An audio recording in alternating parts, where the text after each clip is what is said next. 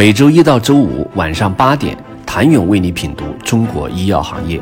五分钟尽览中国医药风云。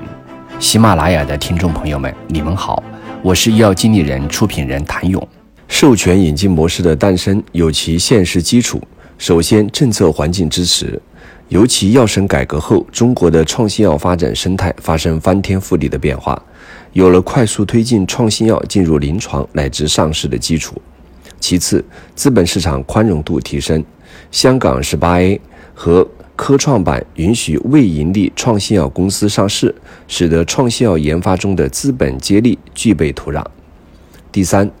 中国新药研发与美国等发达国家相比，在创新药物布局上存在差异，而产品引入后能够丰富中国患者的临床选择。第四。中国作为全球第二大医药市场，对于海外有研发能力但缺少商业化力量的生物技术公司而言，找一家熟悉中国生态环境的公司运作，且授权费用合理，也是一个不错的选择。医药界乃至投资者都认为，授权引入模式在中国逐渐增多，主要是基于中国对生物医药产业的发展机遇和未来的预期。行业共识是，未来十年是生物创新药的黄金十年。授权引入模式在中国的出现，产业界一般将时间划定在二零一四年左右。此时，生物创新药方向的创业潮以及投融资爆发，频繁诞生以科学家为创业者的生物科技企业，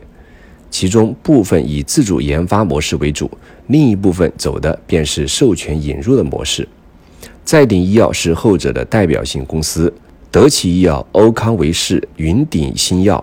基石药业、河北医药等都是以此模式起家，且成功登陆资本市场。尽管后续这些公司都在陆续由授权引入为主，向授权引入和自研两翼驱动转变，但业务模式的发端是引入。且通过这些引入的项目，凝聚吸纳了资本、人才、体系等后续发展的基础。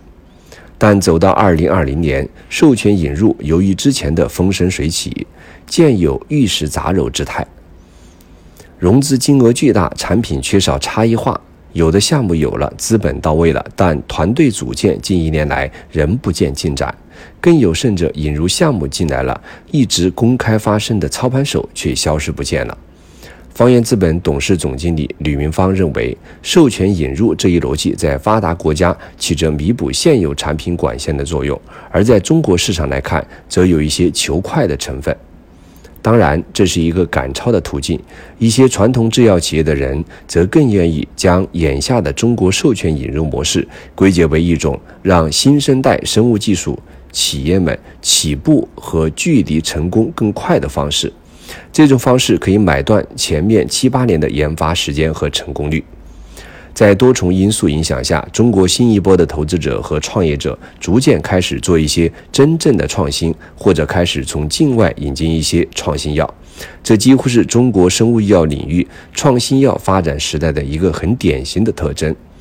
随着授权引入模式的不断成熟，其在为新诞生的生物医药公司做敲门砖的同时，也为成熟的传统药企带来产品丰富、快速发展的持续性。恒瑞也曾公开表示，未来要多做莱森斯因项目，百济、信达等生物新贵们更是领衔参与。那么，莱森斯因究竟是传统制药大佬、生物新贵快速实现自我提升的一种途径，还是一项具有风险性的冒进？请明天接着收听。谢谢您的收听。想了解更多最新鲜的行业资讯、市场动态、政策分析，请扫描二维码或添加医药经理人微信公众号“医药经理人”——医药行业的新闻与资源中心。我是谭勇，明天见。